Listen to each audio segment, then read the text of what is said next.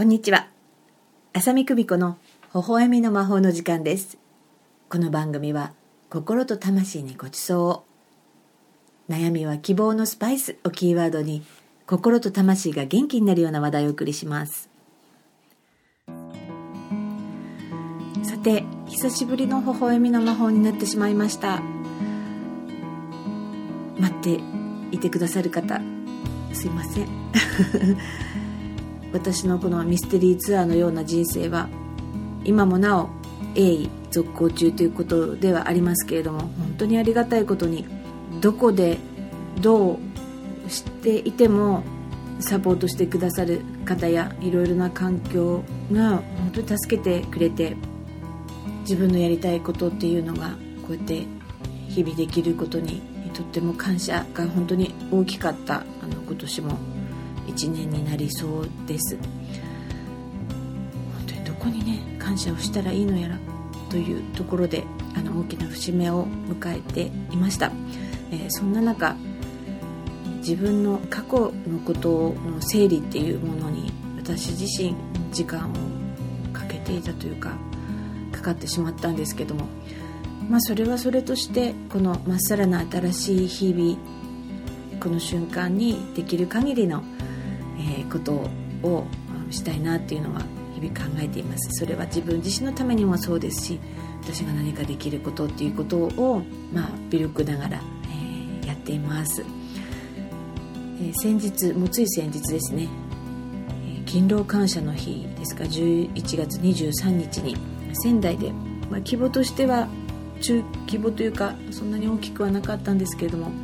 え夫が企画したイベントに宝石のイベントに私も参加させていただいて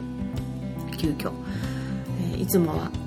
私が言い出しっぺで何か始めるんですけども珍しくというか初めてというか、えー、主人が、企画してイベントを行いました。でその場に来てくださった方々本当に古くから知っているお顔。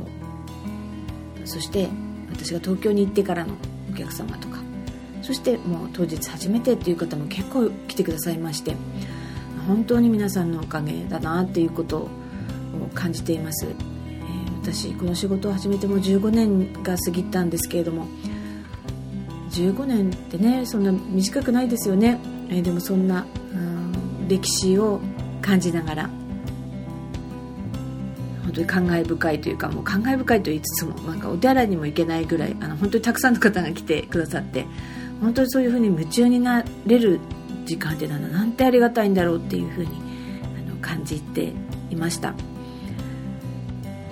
いいねやっぱり。誰かと一緒に何かを作り上げていくっていうのが本当に好きだなっていうふうにあの思いました、えー、私結構イベント好きで今までもいろんな癒しのイベントですとかステージイベントとか100人150人というような、ま、ステージイベントの場合だとあのやっていましたけども本当に震災後はうんなんかそんな気持ちにもなれずでもありがたいことに、えー、今度はいろいろなところにこうお呼びいただいてですね、えー、いろいろお話しさせていただいたりっていうことに恵まれて自分で何か企画してやるというよりも目の前に来たものに対して120%楽しんでやっていこうっていうふうに思ってね震災後だからもう8年も経ってるじゃない？なんか短くないよね？この8年もね。うちの孫ちゃんなんか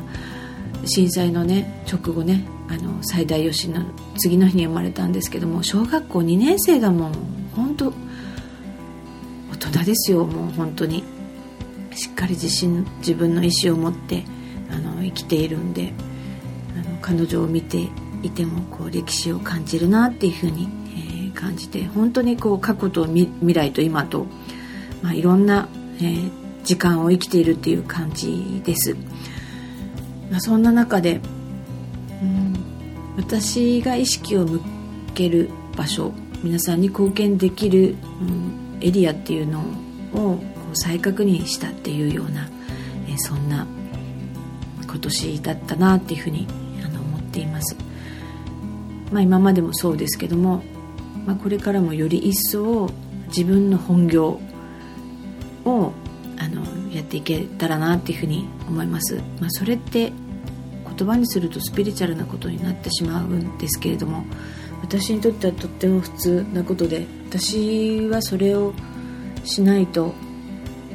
きっと私が生まれた意味はないっていうようなことなんだろうなっていうふうに思いつつそして同時に今の自分の日常ですね。なんかそういうのも本当に大切にしていきたいなっていうふうにあの思います。今年1年ちょっとスローペースにできたような気もしますがどうでしょうか？なんかもっと丁寧に丁寧に自分のやっていくことにこう命を吹き込みたいなっていうふうに感じています。そして私は自分の直感にはやはりあのしっかりつながっていたいな、まあ、それが私のね本業的なところもあって、まあ、それが私の人生にとってどういうふうなこう意味があるのかとかどんな作用があるのかとかっていうことって多分考えてもわからないっていうかでもどこか奥の部分ではあの確信に近いものがあってなんか私はそれなんだなっていうことをこう感じていました。でそういうことをこう言っていただくことが増えましたね。東京に来てもう3年になるんです。でも不思議なことに東京に来てから仙台で私50年も住んでたのに出会えなかった方と出会ったりとかですね。また不思議なご縁を感じたりですね。また東京にいるとやっぱり遠方の方から、え、セッションに来てくださったり講座を受けに来てくださったり、あの、してくださるんですね、まあ、仙台の時からそうかもしれないけど。なんかそんな新しくお会いする初めましてっていう方なはずなのに、まあ、どこかすごく懐かしいっていうかなんか古い友達に会ったような感覚を覚えるんですね。こうドアを開けた時にああなんか懐かしいみたいななんかそういう出会いに相変わらず恵まれています。で今年ねマレフィセントよく講座であのよくお話しします。そのマレフィセントが2が出たんですね。今年公開されました。そして「アナ雪2」もですね公開されました。で両方見たんですけどももう本当にそこのディズニーすごいこのファンタジーに隠されたこう真実のメッセージみたいなのを、まあ、見る人によって全然違うのかもしれませんけど私マレフィセント2と「あのアナ雪2」には共通のメッセージをこう見つけたんですね。すごいなと思ってあの感激しております。自分の意識とか自分の生まれた意味っていうものによって皆さん響くところは違うのかもしれませんけど本当にああいうアニメーションとかファンタジーには当に真実がしっかりメッセージとしてあのダイレクトに現れていますので是非ね劇場に足をお運びくださいとか言って なんか回し物みたいですけどもうディズニー映画いいわもう本当に。なんか心が本当にあったかくなる。一方で私あんまりその暴力的な映画とかも本当に見れないっていうか見ないようにしてるんですね。私はもう現実で小さい頃そういう場面があったので肉体が苦しくなってしまうっていうかなのでできるだけこう見ないようにこうそういうね殺人とかね暴力とかそういうのは見ないようにしているんですけどでもそういうシーンがあったとしてもその内容がすごい素晴らしい作品もたくさんあってですね「えー、閉鎖病棟」という映画あの鶴瓶さんが主演でね綾野剛君も出ていてそれで小松菜奈さんがあすごいいい演技であのとってもあの心に深くしみるあの映画でした。もう本当に体がねこうバラバラになるみたいなぐらい苦しくなるんですね私そういう映画にもう本当マジで入り込んでしまうのででもなんかそういう闇の闇の闇っていうか人間だったら何かそういった環境とかがきっかけで悪に触れていく闇に闇の方にこうあの行ってしまうっていうところで誰でもあると思ってるんですね。もちろん自分も含めて。あのそういう意味であのそこから目をそらしたくないという私の悲しさがというかもあってあの本当にその映画にのめり込んでしまうんですけどその勢いでヘルタースケルターも見ちゃったの。もう本当に苦しかった。何をやってるんだって思いますけど。でもなんかこう人間の弱さとかなんかそういうところののリアリティが描かれてましたしあの本当に肉体はもう本当にもうボロボロって私のね ってなったけど。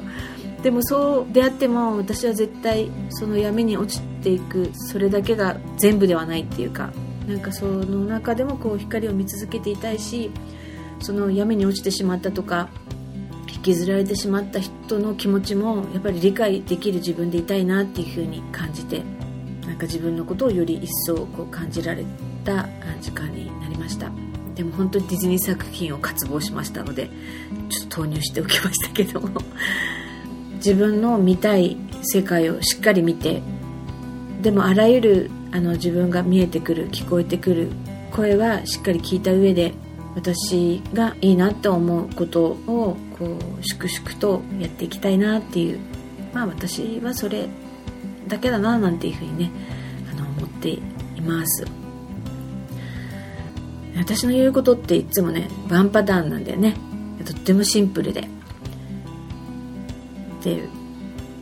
あるねイベントの時に初めてセッションを受けてくれた人が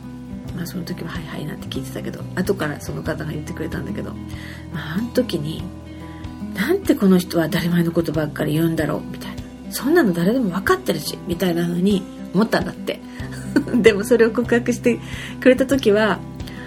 そのシンプルな中その当たり前で誰でも知ってるようなことの中の凄さっていうものを全然その時は自分は分かってなかったと。でもそれを自分なりに理解した後にその時の私が何を言ったかとかどんな意味でそれを言ったのかっていうことを思うにもう本当にすごいっていうふうにあの思いましたっていうようなことをこう後々言ってくれてでその後もその方いろんなことがあったんですけど本当にその自分の人生を180度ひっくり返したっていうかもう本当に恨みつらみの世界からもう本当に幸せな家族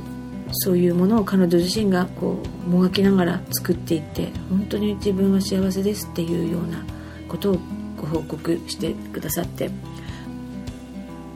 まあ、そういう方があのたくさんいてくださって東京のねあのお客様でも今年はすごくあのご結婚などもとっても多くてですねあの私もすごく喜んでいます。目に見える、ね、結婚とかあの彼氏ができたとか子さんが生まれたとかっていうことも本当にあの嬉しいことですけれどもあのそうならない私には来ないわって思ってる人も次はあなたの番だから。なんかそれその希望だけではだけはあの見失わないでほしいし自分はしっかり信じてほしい。それで、えー、自分のことを、まあ、客観的に見ることそして全体を見ることっていうところに意識を向向けてもらうといろいろな自分の真実っていうのが見えてくるんじゃないかなっていうふうに思います。決して諦めないでそんな風に日々生きましょう。そしてあの本当に心が響き合う人と生きていくことができたらきっと違う人への理解っていうのもどんどん広がっていくんだろうなっていうふうに思いますね。安心感ってすごく大切っていうふうに思います。そんなこんなで私も本当にどんなことがあっても本当になんて驚くようなサポートがあるもんだなっていうことを日々